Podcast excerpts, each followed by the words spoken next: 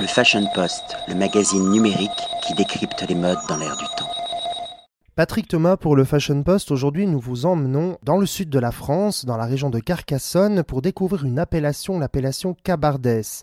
Et pour en parler, nous sommes en ligne avec Olivier Ramé, gérant du domaine Ventenac. Bonjour Olivier. Bonjour. Alors, pouvez-vous nous présenter cette appellation? Tout à fait. Le Cabardès, c'est une, une appellation encore très méconnue. Euh, même au sein du Languedoc, c'est une toute petite appellation, c'est une des plus petites du Languedoc. Euh, elle fait euh, à peu près 500 hectares, donc et elle est composée de 28 vignerons. Donc vous voyez, on est juste une, une poignée de, de, de vignerons à, Oui. à, à- à gérer cette appellation. Tout cas essayer de valoriser notre terroir. On est sur, euh, si vous voulez, une appellation très très particulière. Alors tout le monde vous dit qu'on est toujours dans une appellation particulière, mais celle-ci elle a de spécifique qu'on est vraiment à une limite climatique entre les influences, si vous voulez, atlantiques et des influences méditerranéennes. On est vraiment en fait euh, ce qu'on appelle le seuil de Norouz, euh, c'est le, partage des eaux en fait entre les deux, et on est vraiment à cette délimitation. Donc euh, on, a beaucoup plus de pluviométrie que dans le reste du Languedoc. hein. Il pleut un petit peu plus par chez nous quand même. Oui. C'est pas très bon tourisme ce que je suis en train de dire, mais c'est c'est un fait.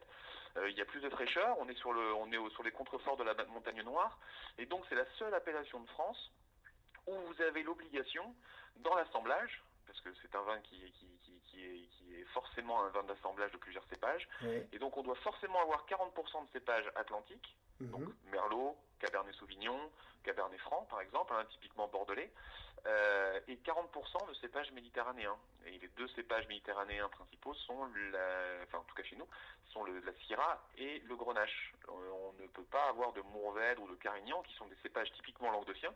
Et chez nous, il fait trop froid en fait pour avoir une jolie maturité. En tout cas, c'est ce que dit l'INAO. Et, euh, et donc, on n'est on pas autorisé à, le- à en avoir. Donc, ça fait vraiment des vins très atypiques, hein, avec cette fraîcheur et cette élégance, euh, plutôt qu'on va dire, qui pourrait venir et qu'on pourrait assimiler à des vins bordelais. Euh, mais avec euh, quand même la partie un peu plus méridionale, avec les- des vins plus juteux, plus épicés, un peu plus solaires. Et donc, ça fait un équilibre très, très agréable. Ah, Mais à titre personnel, pour les avoir dégustés, je les ai trouvés très élégants, particulièrement élégants, quand même sur le fruit. Euh, mais c'est vraiment des vins euh, qui ont comme caractéristique la finesse.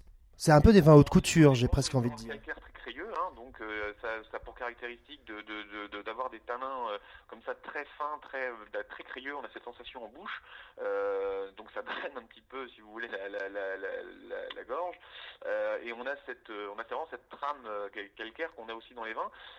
De plus, la fraîcheur climatique en fait se retrouve aussi dans l'équilibre. Donc c'est des vins qui comportent de l'acidité, hein, et l'acidité c'est ce qui fait un peu la colonne vertébrale d'un vin, et c'est très intéressant. Alors l'acidité dit comme ça et pas un, un terme qui est très valorisant. euh, Je ne mettrai pas ça derrière la bouteille euh, de vin parce que les gens comprennent pas s'ils disent c'est un vin acide. Mais non, l'acidité, c'est ce qui permet de tenir un vin, c'est vraiment sa structure et sa colonne vertébrale. C'est ce qui va permettre à un vin de, bien euh, se garder dans le temps aussi. Un- ça fait des vins qui ne sont pas mous, qui sont frais et qui sont très. Alors c'est aussi un petit peu un, gros mot, même des, il y a une très bonne buvabilité, c'est-à-dire que c'est pas des vins qui sont des surconcentrés avec euh, avec très capiteux, avec beaucoup d'alcool.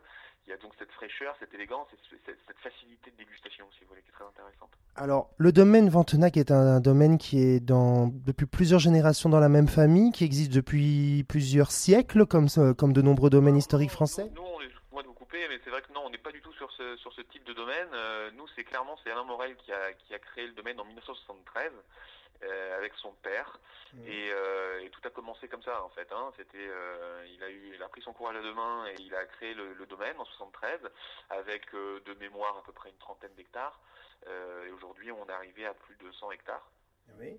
C'est très bien, c'est un domaine, on va dire, contemporain. c'est un domaine très contemporain, hein. on n'est pas sur euh, on n'est pas sur un domaine historique et même dans le style des vins, c'est un petit peu la patte qu'on essaie de mener aujourd'hui, c'est-à-dire que Alain a, a géré seul son entreprise jusqu'en 2009, 2010 et euh, c'est à partir de ce moment-là où moi je suis arrivé pour euh, bah, pour l'accompagner et l'aider dans le développement de l'entreprise.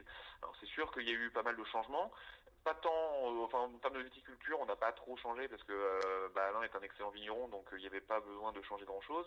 On a juste amélioré certaines choses. On a continué dans dans la- dans dans l'esprit terravitis, donc agri- agriculture raisonnée, hein, pas de pas de- pas, pas d'herbicides par exemple euh, dans les vignes. On n'est pas bio, mais on, enfin, on s'en approche.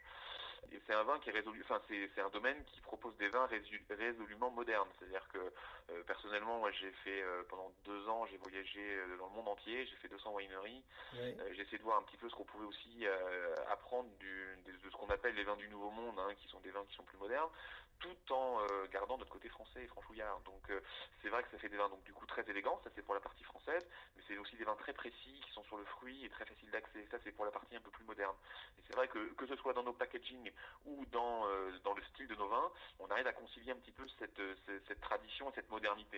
Et donc ça va bien avec avec avec l'image du domaine qui est effectivement on est plutôt sur des codes assez modernes et, avec un historique qui finalement est assez récent. Hein. Ça fait, Oui parce que vous avez là vous venez de parler à un moment donné du packaging. Effectivement, ce que j'ai pu apprécier à titre personnel, ce sont la, les étiquettes sont sobres, belles et modernes. On n'est pas sur des, des, étiquettes vieillottes, sur un packaging vieillot. À table, les bouteilles sont très élégantes et, et égayes, la table, je veux dire. Oui, c'est ça. Enfin, déjà, je vous remercie parce que c'est. oh, mais c'est sincère, c'est très sincère. Se débrouille comme on peut, mais euh, donc c'est très gentil pour ce complément. Après, euh, bah, elles sont à notre image, c'est-à-dire que voilà, moi j'ai 35 ans, euh, quand j'ai quand j'ai fait cette, ces habillages, j'en avais 30. On, voulait on voulait aussi insuffler ce côté de style des vins. Il voulait, je voulais que ça apparaisse aussi dans le packaging, si vous voulez. Donc on a fait des choses à notre image. On voulait pas rentrer dans les codes trop français. en plus, on fait quand même 70%, enfin maintenant 60%, mais 60% de nos ventes à l'export. Donc on est quand même en concurrence avec pas mal de vins du Nouveau Monde et tout ça. Donc il fallait, je pense, mettre un petit coup de pied voilà, dans la fourmilière, un petit peu dépoussiérer tout ça, et arriver avec notre propre identité qui, était un petit peu décalée par rapport à ce qu'on pouvait avoir de façon traditionnelle en France. Est-ce qu'il est possible de visiter vos caves Parce que vous êtes sur un parcours de nos tourismes également Alors, c'est sûr qu'il y a beaucoup de tourisme à côté de Carcassonne attire beaucoup de monde. Donc nous, effectivement, on est ouvert et on reçoit les personnes. Ceux qui veulent acheter au domaine, ils peuvent venir au domaine. On fait déguster. C'est libre. Vous venez quand vous voulez. Euh, voilà. Alors, par contre, on n'a pas encore vraiment de culture touristique aujourd'hui parce que pour l'instant, on a eu quand même un fort développement ces quatre dernières années. Donc, euh, on va y arriver, mais petit à petit. C'est-à-dire qu'aujourd'hui, on est en train de réfléchir effectivement à avoir une activité touristique.